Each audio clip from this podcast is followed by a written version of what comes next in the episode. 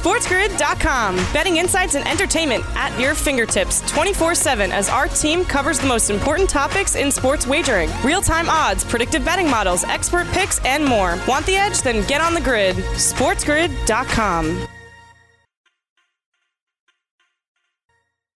And welcome back, Fantasy Sports Today. Back on the air here for the next hour. We got you covered everything going on in fantasy football, little baseball manager news, and of course, college football, which really is in focus this weekend because the national championship picture is going to look one way or the other after the weekend. Will Clemson stay in it by beating Notre Dame with a backup quarterback?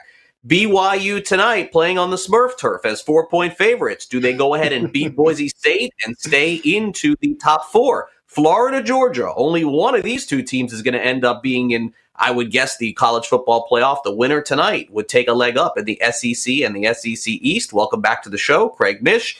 Joe Pisapia. I, I think come Monday, Joe, that uh, college football playoff is going to be a little bit more in view after we get through some of the games this weekend. College football's been fantastic at the start. We've had about a month of it, mm-hmm. but now we're starting to get down to the really big games. And by the way, the Pac 12 returns this weekend, too. So all of the conferences that have decided to come back are back this weekend. Yeah, you get everybody back. And on top of it, you also got Clemson Notre Dame. So, I mean, that's pretty fun right there. Now, it's obviously uh, Trevor Lawrence-less Clemson, but I don't know. I'm kind of with you. I feel like Clemson's got enough there that uh, I don't know how close this game is going to be. I understand Notre Dame's a good football program. I think we all know that. But it feels like whenever you get anybody who's outside of that Clemson, Alabama group, all of a sudden they come in and play one of those teams, it's like, oh, right that's the highest level of college football. So it's always like a reckoning, I feel like. So we'll see. We'll see what happens if the Fighting Irish have enough fight in them. But it's a lot of good college football this weekend and a lot of great NFL football as well with that Sunday night matchup that is really marquee. So a lot of fun stuff to take your mind off of, I don't know, anything else going on just in case you need it. Fair enough. Let's get started here. And the mind of Alex Cora is back on the Boston Red Sox. The question is, did it ever leave? That'll be an interesting story. What were you doing for the past year, Alex Cora? Were you, you know, sort of watching the Red Sox games every day, assuming you were going to get back in? He probably did. South Florida resident Alex Cora is back as the Boston Red Sox manager in 2021 after being suspended for a year from Major League Baseball. The Las Vegas Raiders, they are going to be without a draft pick in next year's draft because they basically broke protocols two or three different times, had parties and didn't wear their masks the right way. And the Raiders are being set as an example right now. We'll see if the rest of the NFL follows suit here and pays more attention to that. Number nine, BYU plays number 21, Boise State. It's on the road. BYU opened up as a three point favorite. It is up to four. If BYU wins, they are right in the in the picture here to play in the college football playoff because, of course, a lot of the teams at the top are going to play each other. We'll see uh, what happens tonight. Really big game on a Friday night. Also, number 11, Miami takes on NC State in the ACC. Miami is a better team, of course, on paper. We'll see how they do on the road. Pac 12 is back on Saturday. Some pretty good matchups, I think, although I haven't seen a lot of reports from the Pac 12 over the last month. It's kind of like they just got to get back on the field and go. And hopefully, Joe, they have better luck than some of these other teams, like Wisconsin in particular in the Big Ten. They started back up and they've had to stop over the last couple of weeks. So uh, you, I, I know that we don't pay as much attention to the COVID issues in college football, but they are very prevalent. We have a team here in South Florida, FIU, Florida International University, home of T.Y. Hilton. Uh, I don't. I think they've played one game and missed the last five due to COVID mm-hmm. issues. So it's just that kind of season. And in the end, I do think we will crown a very good college football champion. But just like the Super Bowl in the NFL, there's going to be some bumps along the road hey, look, we got the World Series happening. I don't think anybody thinks anything less of the Dodgers winning this year. In fact, maybe even more for getting through the 60 game war of attrition that was possibly more tense than 162 because of the circumstances surrounding it. So, yeah, all the champions are legitimate this year. I don't want to hear anybody else. And I also don't want to hear anybody tell me that a sixth round pick is not a big deal, that the Raiders got tapped here. It is a big deal. It's a big deal in the NFL to lose a draft pick, period. End of story. Especially for a team that's considering and continuing to build uh, back up to where they want to be. And they're still, I think, woefully behind the Kansas City Chiefs, the class of that division. So this is a huge deal. I think has a lot of ripple effects. I think everybody's on notice now because when the NFL is taking away six round draft picks because you're not following protocols properly, well, everybody better fall in line. And I'll tell you what, you'll see guys cut, you'll see more issues of this because I'm telling you right now, sixth round pick is a big deal in the NFL, okay? And anybody who knows what they're talking about will tell you because I've seen some sentiment out there already on the social media like, well, a sixth round pick. What do you mean, well, sixth round pick? That's a big deal. Well, uh, well, I'll, I'll, say this: if they if if it was a seventh round pick, it would be a joke. So I don't know how that you go from a joke to it being serious as a sixth round pick, but I think you're making more of a statement by saying we're not going to make this a joke. We're actually going to take a pick away that has a chance. But realistically speaking, Joe, seventh round picks in the NFL almost never make it in the league. Almost, almost, zero. It's almost the pick equity, though. You know this, and I know this too. When you have that pick that you can move up and trade and things like that, when you take away any draft pick from a team that's really still trying to build up a roster, I think it's tough, especially for somebody like Mike Mayock, who's come in there and been tasked with rebuilding the Raiders basically from scratch.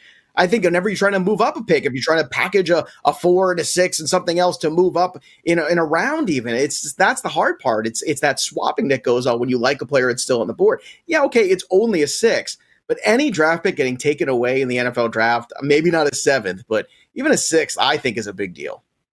No, it, it's more of the point to just, I think, make an example to say, "Hey, look what can mm-hmm. happen," and basically right. gave the pick away for nothing. I mean, that's that's I think more along the lines of that. But uh, okay, coming up next, it's time for us to dive deeper into DFS slate over on FanDuel. Jim Sannes is going to join us. We'll go through every position: quarterback, running back, wide receiver. We even have a couple of tight ends potentially play. And then coming off a pretty good week in the Super Contest, Howard Bender will join me. We'll give you some of our leans and a couple of strong leans, I think, going into the weekend. We'll see if we end up using those. We have to make the picks uh, tomorrow night. So we'll give you our final leans of the week coming up next. Make sure you stay on the grid. Right back on Fantasy Sports today.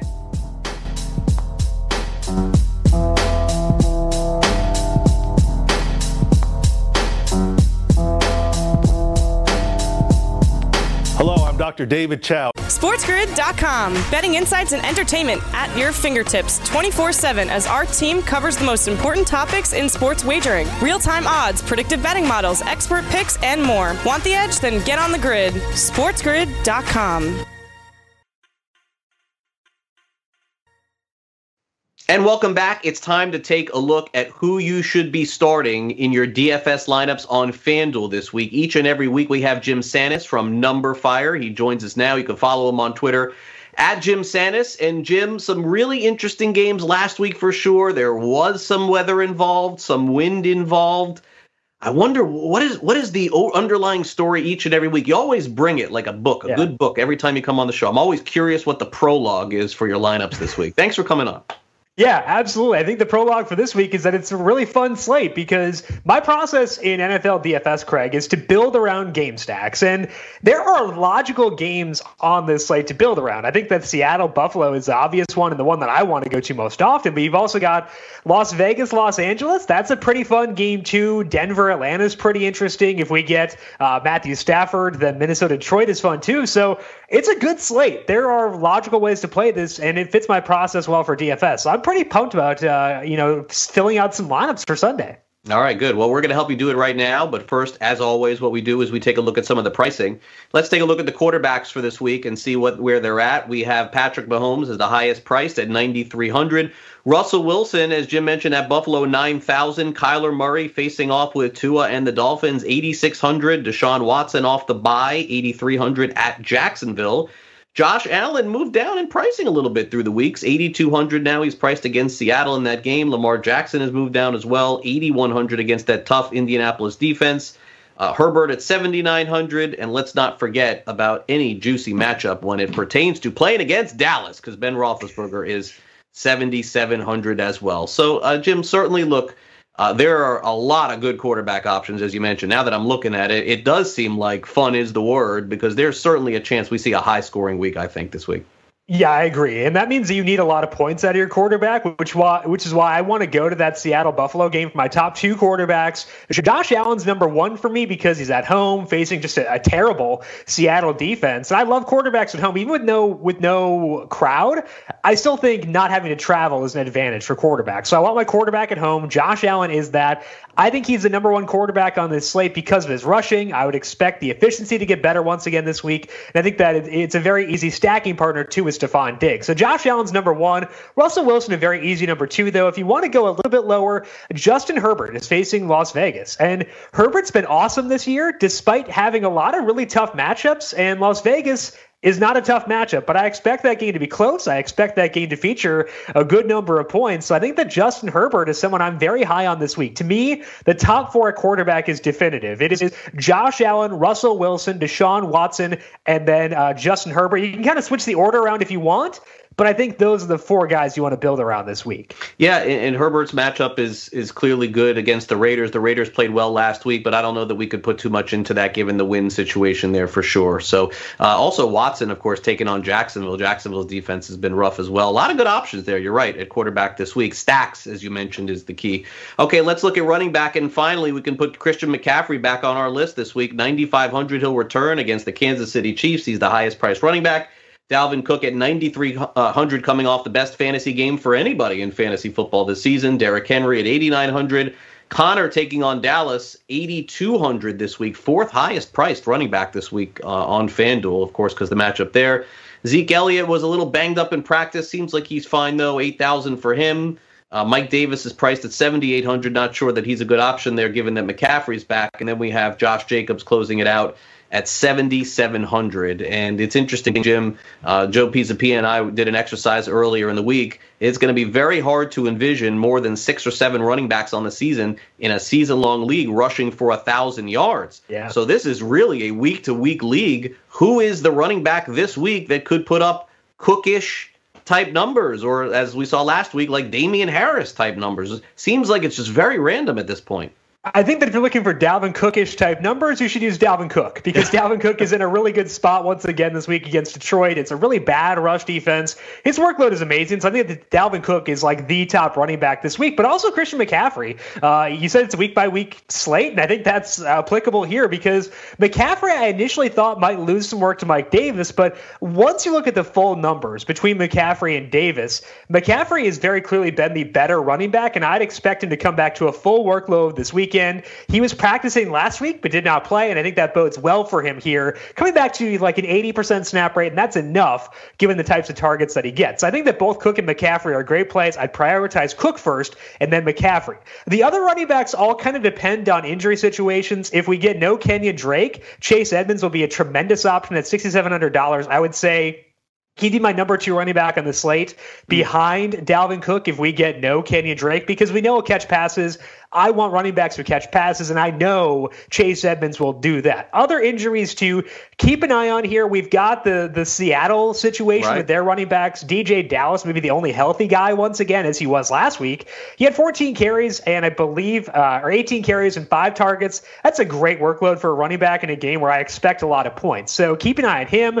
If there's no Mark Ingram, J.K. Dobbins is an option. David Montgomery at $5,900 also an option. But to me, I think the top guys this week are going to be Dalvin Cook, Christian McCaffrey, Chase Edmonds, and then any other potential injury guys who pop up. Yeah, no, it's it the the injuries uh, have just really hit hard, and you're right in Seattle. I mean, the numbers don't really tell the whole story with Dallas. You're looking for volume on a team that scores a lot of points, and Russell Wilson throws that ball in the back of the end zone. The guys don't always catch it, which means you're on the one yard line a lot of times with a pass interference call against Lockett or Metcalf. That and, and they do tend to run every time on first right. and goal, and it's always the running back. So good call there with Dallas. I'll have to put him in my lineup this week. All right, wide receiver wise, of course, we have DeAndre Hopkins leading the pack. He's off a bye at 8,800 against Miami. We have Tyreek Hill at 8,300.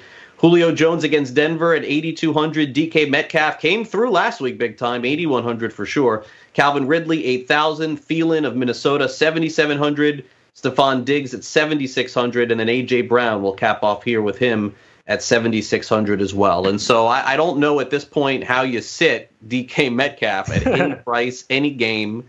And I'm guessing with you stacking Seattle, he's got to be in that conversation.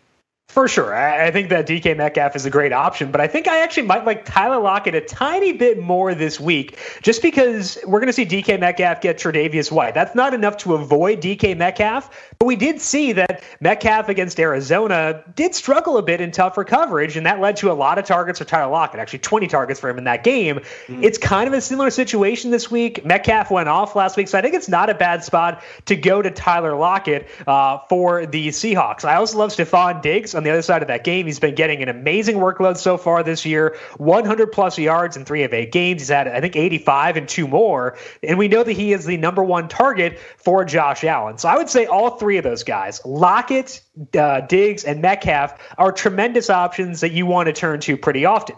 That's not to overlook Keenan Allen at $7,500, right between Diggs and Lockett. Allen has had, I think, 30% of the targets in the games he has played with Justin Herbert and Mike Williams. He's had 30% of the downfield work as well. So, uh, an outstanding workload in a game that I do like quite a bit. If you want to go a little bit lower, at wide receiver, I think that Jerry Jeudy is interesting. He's $5,700 for Denver taking on Atlanta. The Atlanta defense is one we can definitely pick on for sure. Jeudy hasn't really come through from the yardage yet, but he's getting downfield looks from Drew and those can convert when you're facing a bad Atlanta defense and playing indoors. So I think that Jeudy's interesting at 57. Anthony Miller, if you want to go all the way down, is $5,100. And I think that with a role change he got last week with his snap rate going up, he is at least an option if you want to have additional salary flexibility to get to guys like Dalvin Cook, Christian McCaffrey, or the $7,000 $7,000 receivers we talked about before.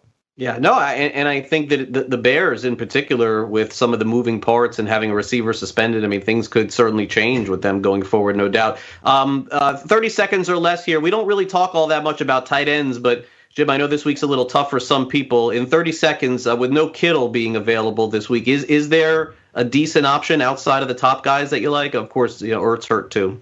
Yeah, Darren Waller, $6,400. I think he's a great way to stack up that Los Angeles Las Vegas game. I do like that. If you want to go a little bit lower, Noah Fant, TJ Hockenson, and Hunter Henry are all really good options. And then if Greg Olsen can't go for Seattle, I'd love Will Dissly. Will Dissly $4,600. His snap rate, he set a new season high for snap rate in two consecutive games. So keep an eye on the injury report for Seattle, not just for the running backs, but also a tight end. Because if there is no Greg Olsen, I'm going to have a whole lot of Will Dissly on Sunday, too. Mm, interesting there. I didn't even know that uh, Olsen was hurt. Learned something new here from Jim, as a matter of fact.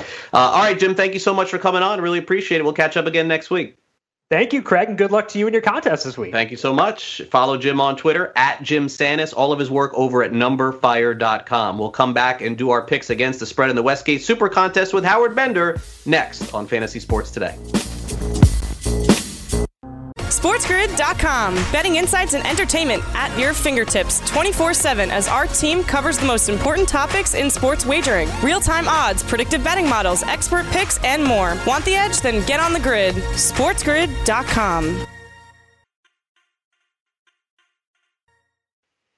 And welcome back as we approach week nine of the NFL. It's time to take a look at the lines and the lines specifically at the Westgate Super Contest as Howard Bender and I are in the Super Contest again this year and doing well again this year. A four in one week for us last week as Howard Bender joins me now. And Howard, we are right on the verge of cashing. We just got to get a couple of more four and ones and five and O's, and we'll be right there to pick up, I don't know, 10, 20, 30, 40 grand. Got to got to win the big money this year. Got to win the big money this year. Absolutely. Nothing better than going four and one. We were toeing the line. We were staying just as slightly above 500.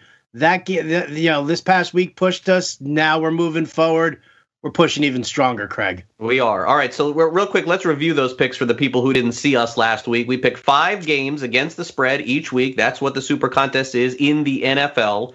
And I, I, thought, in particular, two of our better picks that worked out the Minnesota Vikings, a very resounding win over the Green Bay Packers, plus six and a half. So, good job by you on that one for sure. We both agreed very much so on the Pittsburgh Steelers. They've been covering for us each and every week throughout the season. they win outright against the Ravens.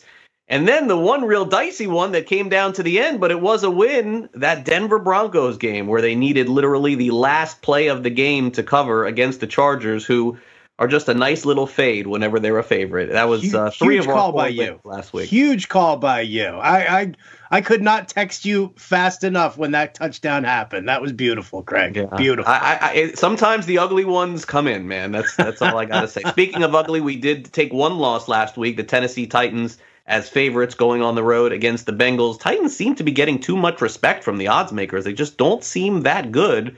Uh, but you know, it's it's almost like the Titans are the same team as they were last year, except for they're huge favorites in a lot of games, which is which is kind of bizarre. So we'll dive into them as well. Of course, we're starting with the Sunday games. Howard and I once again ignored the Thursday night game. We don't uh, usually touch that, just given the nature of if you pick the Thursday night game, you got to pick the Sunday games too, and we don't like to do that. And it's probably better off that we just wait until Sunday. So let's take a look at, at some of the early games on the slate to begin. The first four games on the slate. We have Seattle taking on Buffalo at Buffalo, and Seattle is minus three in this game. Line is more or less the same. Falcons are a favorite again, second straight week, three and a half against the upstart Denver Broncos. Those Tennessee Titans, as we mentioned, man, right back to the well go the odds makers again. Five and a half point favorites this time over the Chicago Bears. Tennessee having a hard time covering a lot of these games, but Bears seem to be pretty good getting number against the spread. And then we'll close this little segment out here with the Vikings taking on the Detroit Lions. And you talk about some respect here. Wow, one win over one win over Green Bay, Howard, based on the way Minnesota's played all year long. And then here they are against the Lions getting five and a half. Now, to be clear, as we're doing this right now, Matthew Stafford still with a little bit of uncertainty. And so, uh, you know, certainly if that has changed, keep that in mind whenever you're watching this show, whether it's live or on demand. But of these four, Howard, is there any one that piques your interest with a lean as we sit here on Friday? if Stafford plays, I'm definitely leaning towards the Lions. You know, they're coming off a bye week. Um, you know, I know that they're without Kenny Golladay. I don't think that moves the needle enough uh, to put them at five and a half point underdogs against the Vikings, who really just don't have a defense. They've got Dalvin Cook, but beyond that, what are you going to do? Put the ball in the hands of Kirk Cousins? I mean, it's very, very sketchy there. So I would lean Lions in this one if Stafford plays. If not, Man, I tell you, I, I am almost tempted just to go back to the Titans here again, just because Really? I'm not a believer in the Bears. Because I think Broncos, Falcons, Seahawks, Bills, I think those are trap games for us. We Yeah, don't want to go against Russell Wilson, but I don't know, man. Traveling across country, It's don't tough. know what the weather's going to be like there in Buffalo, could kind of slow things down. And wouldn't it be the way that everybody puts the money on the Broncos after watching that big comeback and seeing, you know, Drew Lock doing his popping and locking on the sidelines there? um, you know, and they'd be like, "Oh yeah, we'll take that over the Falcons," and then the Falcons just destroy them. I know. There's that the Falcons Broncos game is interesting. There's two schools of thought there. The first is is that Denver, uh, you know, what what happened in that second half last week? Can they repeat it? The other school of thought is uh, is Atlanta. How does anybody make the Falcons favorites in any game in the NFL this season? I mean, they really don't deserve it, but. They did come out last Thursday and play very well. They've had extra time to prepare also against Denver, and the Broncos have been horrific against the spread on the road over the last three years. They've been awful. At home, they've been all right, but on the road, terrible story. All right, let's move on to some of the other earlier games in the NFL on Sunday. We've got the Baltimore Ravens, two and a half point favorites against the Indianapolis Colts. The Kansas City Chiefs are 10 and a half against the Carolina Panthers. We've got the Houston Texans as seven point road favorites over a rookie quarterback for Jacksonville and Jake Luton starting. And that line uh, has kind of gone back and fo- back and forth, seven and a half, seven. And uh, the fourth game that we'll discuss here is Washington taking on the New York Giants. Washington laying two and a half in the contest. That line is now a solid three virtually everywhere else. And Howard, the one thing that we know, well, two things that we know about this game in particular is that Washington's coming off a bye. Teams off a bye are faring well in 2020, but there's no team faring well with a bad record like the Giants. They've been fantastic against the spread this season. They just can't win a game. Yeah, that's a tough one for me to to deal with. I think, you know, because what we saw against Tampa Bay last week, I think that's really fresh in everybody's mind that the Giants uh, defense is improving, their offensive line gave Daniels Jones just enough time if he's going to do a quick release. And that Washington line is just, I mean, that's too much, though, I think. I mean, that's really, uh, they really put a lot of pressure on there with the front seven. Um, this is not a game I want to touch. I'm intrigued, actually, by the Jaguars against the Texans. I know teams have been coming off the bye and have been really strong, but the te- it doesn't change the fact that the Texans' run defense is trash. Their secondary is kind of trashy as well. If James Robinson can be unleashed and can do some damage early on, that's going to open up the play action for Luton, who is not, I mean, he doesn't force the throws. He's an intelligent player. He does not turn the ball over. I think for, you know, seven points there, I might be intrigued by leaning hmm. that way. Yeah, it, it's interesting. Jaguars also off a bye too, so they've had some extra time. It's not like playing Tennessee, playing against them. You're playing right. against that bye narrative. I think that that's fair as well. And, and on top of it, I, I, think that this is one of those games that you're pretty clear on, where after you get through the first quarter, you know if you have a shot or not. And and if Jacksonville's able to keep it close, then they have a great shot to cover, maybe even to win. But as we've seen sometimes with rookie quarterbacks, they just completely fall flat and and it's a wrap after the first quarter. But Texans don't seem to dominate anyone in the NFL, so why would this be any different? Through the first half, every yeah, time. And, and, Jacksonville played very well against the the Chargers too. They, they yeah. kept fighting with them even with Minshew. So another game that we'll have to consider. Uh, okay, the uh, the final. Let's say that let's go through the final uh, th- uh, three games, and we'll get to the night games the final three games on Sunday, Sunday afternoon or late afternoon, depending on where you live. The Chargers are now up to a point favorite against the Raiders. I do want to talk about this game. The game is in Los Angeles. Pittsburgh is 14 point favorites over Dallas. I'm seeing some 13, 13 and a half. There is some support for Dallas here, interestingly enough. There's also some support for Miami. The Cardinals in the Westgate opened up at five point favorites Howard against uh, Miami, but right now that line is down to four. So let's let's do those three games, then we'll do Sunday night, Monday night. I want to start with Chargers Raiders here for a minute. This this line is staggering to me. This is the one that I can't figure out of the week. Last week the Chargers were three and a half point favorites on the road in a tough place to play in Denver.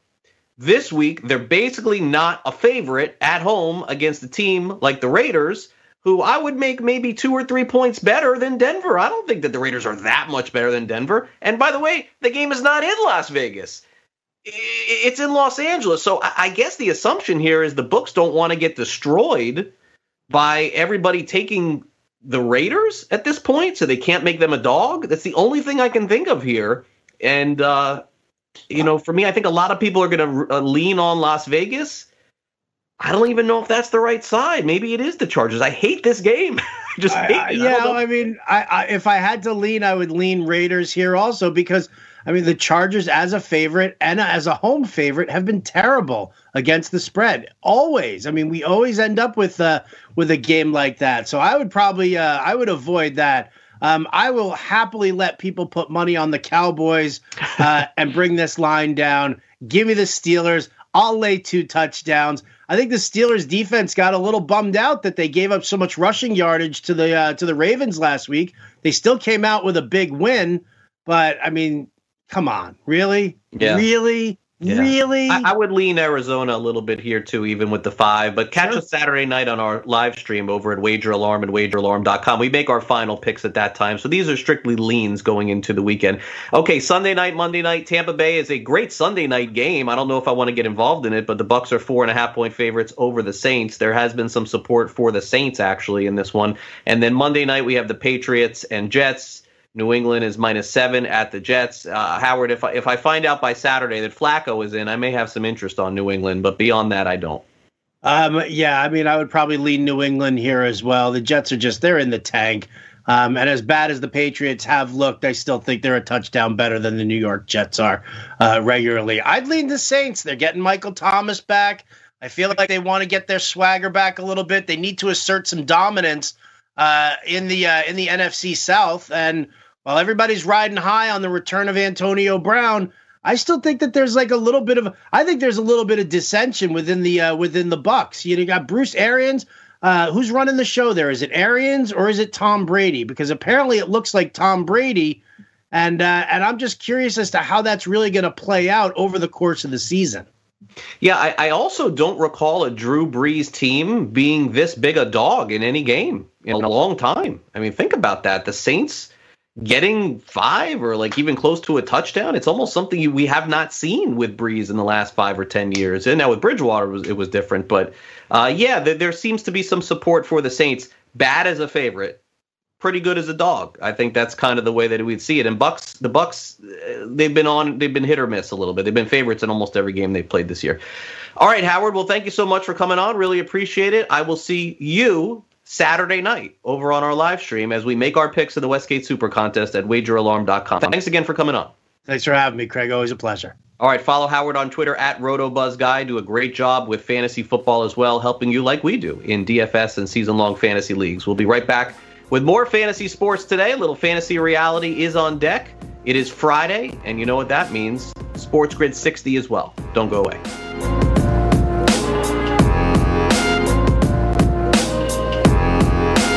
SportsGrid.com. Betting insights and entertainment at your fingertips 24 7 as our team covers the most important topics in sports wagering real time odds, predictive betting models, expert picks, and more. Want the edge? Then get on the grid. SportsGrid.com. Yeah, welcome back. Fantasy Sports today here on Sports Grid. Craig Mish, Joe Pisapia, as we get you ready for the weekend here. 15 minutes to go for our show, but stay on the grid all weekend long. We got you covered, Joe, including your Sunday morning extravaganza. What's on tap for the weekend? Oh, and an extravaganza it will be indeed. 8 a.m. Eastern, right here on Sports Grid. Matt Stryker, Eric Young, and me, Joey P, taking you through week nine in the NFL. We're talking FanDuel, we're talking season long, we're talking everything. We've got Christian McCaffrey back, we've got Michael Thomas back. We'll see if we can get those guys on the show. I'm in touch with them. We'll see if they can uh, have the time for it. But anyway, what happens to the other guys who are kind of picking up the slack? What happens to Kamara now? What happens to Mike Davis now? A lot of questions to be asked, a lot of answers to be had. So make sure you tune into Sports Grid for all of those. We will get it done for you. As always, 8 a.m. Eastern. Don't forget, that's when game day starts. All right, we'll be there Sunday morning. Big any other big plans for the weekend, Joe, or anything? Mandalorian. Really? I'm finally going to do it. Yep. Uh huh. I got no kids tonight, no kids tomorrow, two nights off in a row myself. Never happens.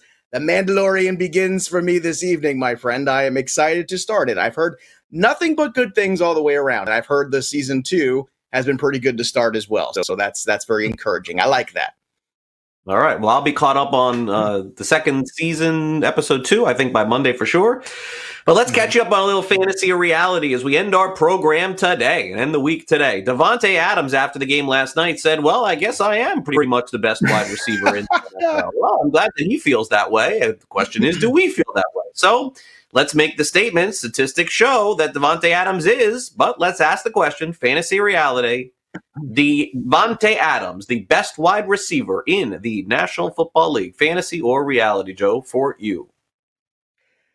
He's one of, but it's, I think, a fantasy to say that he is the best. And I think that anytime over a two game span, you give somebody 30 targets of that talent level, I don't care if it's Hopkins, I don't care if it's Julio, I don't care if it's a healthy Michael Thomas, who we were talking about last year. By the way, let's not forget, we live in a society where everything is right now and only that's happening right now matters.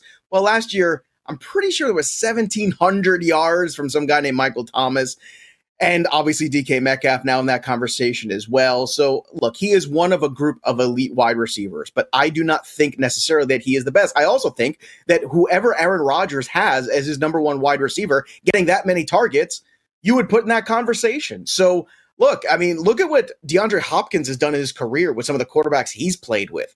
I mean, that's a real conversation right there. This guy's had Aaron Rodgers his whole career. That's pretty good. I mean, just now he's had Deshaun Watson and Kyler Murray now, but DeAndre Hopkins has been getting done with far less at the quarterback position for a very long time. So, in my opinion, he's one of, but he's not the best. So, I'm going to say fantasy, Craig Mish. What say you? Yeah, I, I would also give a caveat with him. I would say that when healthy, he is the best. No, I don't- I don't think- shade on the health. Well, he's he's missed some games. I mean, he's missed some Mhm. games over the last few years, and other guys have not, and that's the truth. But when healthy, he is the best right now. And look, Michael Thomas had that role, but let's let's also not ignore that two years ago, Michael Thomas was not the best wide receiver in the NFL. He was going into this year, and so that crown is like off all of a sudden, and it was pretty quick. Antonio Brown had that title at one point. I was right? just So- going to say Antonio Brown had a couple years of that title. He did. With a plural. He did. There's a big S Now- at the end of now- it with years.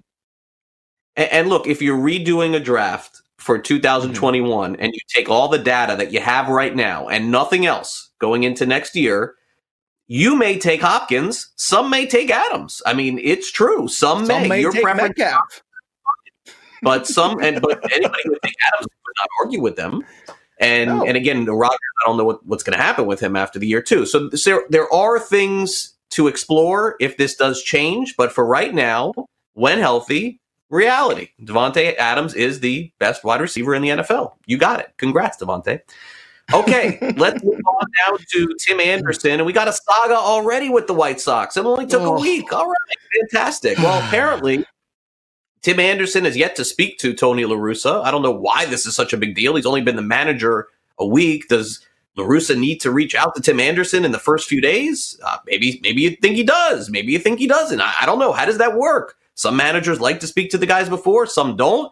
I, I mean, I love Tim Anderson. La Russa is a Hall of Famer, if I'm not mistaken. Like he deserves some phone calls too. But let's just start off with this easy one. Fantasy or reality, the Chicago White Sox marriage between Tony La Russa and Tim Anderson in the end will be a happy marriage. Fantasy or reality? You know, you said when this happened, you're just excited because you think it's going to be some stories from this, this hire of Tony La Russa. You said, hey, it's good theater, if nothing else. Guess what? We're already getting some good theater, and we haven't even gotten, what, a week into this thing? I don't even know if this is theater. This feels like pseudo theater. This feels like made up. What? It, what's going on? Maybe Tim Anderson's on vacation somewhere. I mean, come on. A lot of guys after the season kind of go into their own little thing in their own little world, or I don't know, travel's kind of tough right now, but still, like, what are we talking about here? I'm gonna put out a, a, a thing here, and I'm gonna go out on a limb and say, I bet these two get along just fine. I think it's gonna be a happy marriage. So I'm gonna say reality. It will be a happy marriage between these two, and that's because sometimes opposites attract. And you know what? Tony La Russa appreciates more than anything else, Craig, talent. And Tim Anderson has talent. You know what else he likes? The burning desire to win. You know who's got a lot of that? Oh, Tim Anderson. So let me tell you, Tim Anderson, to me, from a guy who's managed Rickey Henderson and Dave Henderson and Dave Parker and a lot of guys who had a lot of things to say in the past with Oakland, I remember specifically. I don't think Tim Anderson and Tony La Russa are going to be a problem at all. In fact, these two might be best buds when all is said and done. So I'm going to say reality. These two are going to be walking down the aisle together before too long in Chicago. Maybe even to a championship. Well- Who knows? Well, who will, who will wear the gown in that case? Uh, I, you know what? I mean, I I don't know. Tim Remember Anderson's had Ricky Williams? better shape. Right. Oh man, whatever happened to that guy? Right? Okay. One one thing Which guy? Never happened which one? well, yeah, I guess it's good. it's a good point. I know It's a what point. Doing. I mean, Dick is doing nothing, and, and Ricky Williams is huge into the you know medical marijuana, like promoting that everywhere. Clearly, Yes. No, yeah, I see where Ricky is. Yeah. uh, I'm, I'm going to say uh, happy is a bit strong, so I'm going to say fantasy. I don't think they'll be happy, but I think they'll make it work. Anderson, by the way, is the one that made the comments two days ago saying that uh, La Russa had not reached out to him yet. Uh, so, and look, I understand that. Like Anderson is a prominent player on that team, but you know, with, with respect to Anderson, did Tony call Eloy Jimenez and Jose Abreu and uh, you know Luis like Robert? if you ask him, hey, did manager call you? No, actually, he hasn't called me yet. Like that's a perfectly good response. Why are we reading so much into it? And it's funny because what you're saying is it's not a happy marriage; it's just a marriage. Is what you're saying. Which is that's what you're. I, I think they'll make it work. I think they'll, they'll make, it work. I will That tell you that like just marriage. well, Tim, fair. Tim Anderson is more important than Tony La Russa is to the White Sox. But the, what's going to happen is, is the White Sox are going to be good, and La Russa's going to get a lot of credit. And then I'm a little, you know, uneasy about how that may be perceived. Who is the most they were good important part? last year. I don't understand. They were good this past season, so it's not. I, I know, but I think they're going to make a jump now. I think they're going to make a Okay. jump, and and I don't even know that it's because of La Russa. Honestly, I just think that they are due to make a jump, and when that happens, sometimes look, sometimes managers get too much or too little credit, and I think in this case, it's going to be too much. La Russa's walking into an unbelievable situation, so hopefully they recognize personalities that. before. Jose Canseco, I told you, Rickey Henderson. Think about somebody's of these Name. lunatics who managed before. Come on. And I also read, uh, I think it was yesterday, I read that La Russa, interestingly enough, the one confidant that he's had that has told him that he's got to like loosen up a little bit and sort of chill and relax has actually been Eckersley. Eckersley is the one that's told him, listen, it's a different brand ball player now. You got to like go with the flow here. And, and he was the one that had the thing with Price. So it's interesting to mm-hmm. see that, that those two are so tight. Don't be surprised to see Eckersley involved somehow with this. I don't know how, I don't know why or where or who. Um, interesting. And Leland too, by the way. Those are his two guys, Leland and Eckersley. So I'm I'm curious to see how that plays out. It'll be interesting. All right, so this is really cool here. Uh, somebody made a mosaic of thousands and thousands and thousands of Rubik's cubes. This was really cool. I saw it. Uh, it was it was done and it was just so carefully made that I, I, wanted to bring it up here on the show and and show it to everybody here. Uh, but nonetheless, it was a beautiful mosaic that was made and it led me to the question that I thought was pretty fair. I, I, I saw a, a, Netflix documentary on this not too long ago. I didn't make it through the whole thing, but I saw some of it. That you could solve a Rubik's cube. So let, let's let's get into it here. Fantasy or reality, Joe, for you, you could solve the Rubik's cube, and I'm not talking about solving it in an hour or two. Like I, I don't care. Like eventually, you can do it. You can solve it, however long it may take you—a day, a week, a year, whatever. You could solve a Rubik's cube in due time. I'll use due time as the barometer.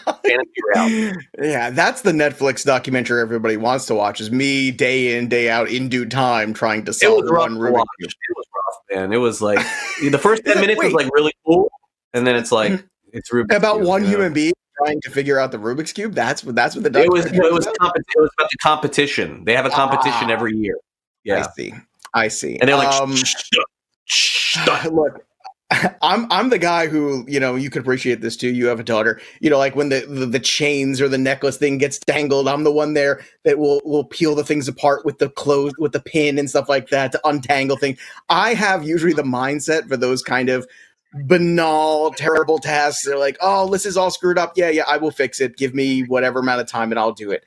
But for the Rubik's cube, I don't think I can do it. I really don't. I mean, I've everybody's had those moments where like, look at me, I got a side. I, I don't know. I feel it's very frustrating. I don't know. I don't see the out there, and uh, for me, it's probably a big fat no. And I've never done it. I think at the most I got a side once, and I thought that was it. Like that's the end of the story. This is good. End of the movie. I've succeeded. That's great. Uh, but that is not solving the Rubik's cube, nor is taking the stickers off like some of my friends would do, and then putting it back on. I'm sure right. you had those kids too. Those jerks. Those are the kind of people skating by life, not me. You either solve it or you don't. You're either real or you're fugazi. So forget about it. So uh, no, not for me. I can't do it.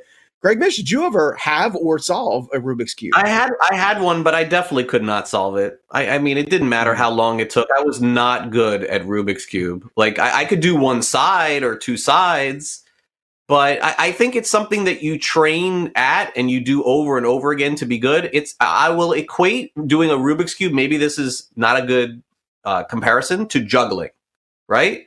Like I when do. I used to, yeah, and me too. I can do it also, but right. but it took time, right, to become a good juggler, right, Joe? Like it yeah, looks yeah, intimidating, like yeah.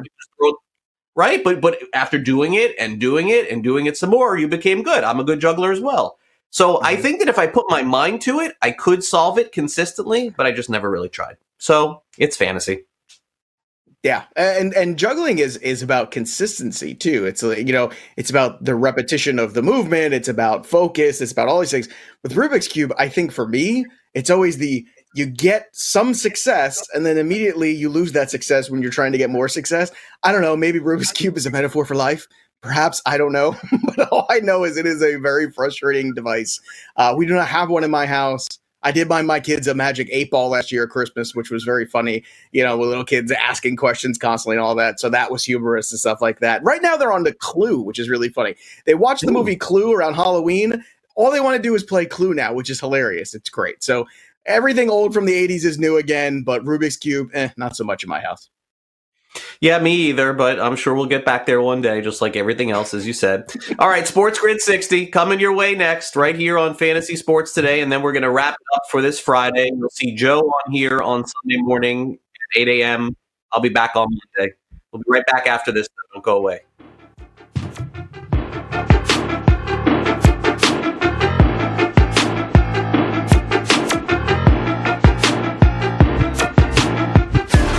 SportsGrid.com. Betting insights and entertainment at your fingertips 24 7 as our team covers the most important topics in sports wagering real time odds, predictive betting models, expert picks, and more. Want the edge? Then get on the grid. SportsGrid.com.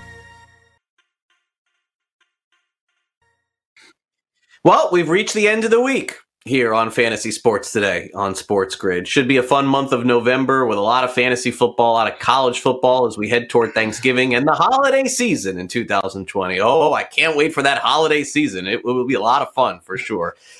All right, with that, let's close out our Friday here and let's turn it over to Joe for the Sports Grid 60. Joe, how are you closing things out this week? Are you saying Thanksgiving's going to be tricky in some households this year? Is that what you're alluding to? I guess we'll find out. Well, I've been waiting all week for Sunday night, baby. I cannot wait for this game. All hands on deck. Everybody looks like they're healthy. Michael Thomas is back. You've got Antonio Brown back in the NFL. Hey, Chris Godwin's going to play now. The Bucs and all of their running backs and all that mess, they're going to play. You got two Hall of Fame quarterbacks. I'm telling you right now, this is what we've been waiting for. Week one, eh, it's tough there. You know, these teams are just getting going. They had no real offseason to speak of. Now we're going to get an idea of just where New Orleans and Tampa really are in this game on Sunday. So put everything else aside and enjoy the football because this is basically playoff football right here in November. So get it while the getting's good and enjoy the game because, again, you can enjoy things even in short periods of times. Hopefully, it's not seven three final score, but you could be right. We'll see Sunday. Well, maybe right. they'll stop the, the, game three quarters in. You know, just depending on who's winning. Maybe they'll do that. All right, it's been a tough year for everyone in fantasy football. I think you look in your league and you see your first place team is five and three or even four and four. I get it; it's been rough, but this is it for me. I mean, really. I mean, Ezekiel Elliott is the last man standing in fantasy football. Like he, and, and he's not even having a great year, but I, I can't replace him. Uh, this is it. This is the end. If Ezekiel Elliott doesn't play this week and I don't get my six points or 10 points, I do not have a replacement for him. I will not be able to find a replacement for him, and I'm going to lose. The first pick in the draft is out. The second pick in the draft is out. We've already seen the fourth, we've seen the fifth, the eighth, the ninth, the tenth, the twelfth, and almost everybody is in the second round. But that third pick with Ezekiel Elliott has been safe until now. I really don't have an answer. I, I don't know who to replace him with. I'll figure it out. I'm not going to win. I'll be back here on Monday. Thanks everybody at LTN for Danny and Brett, my co-host Joe P. I'm Craig. Stay on the grid.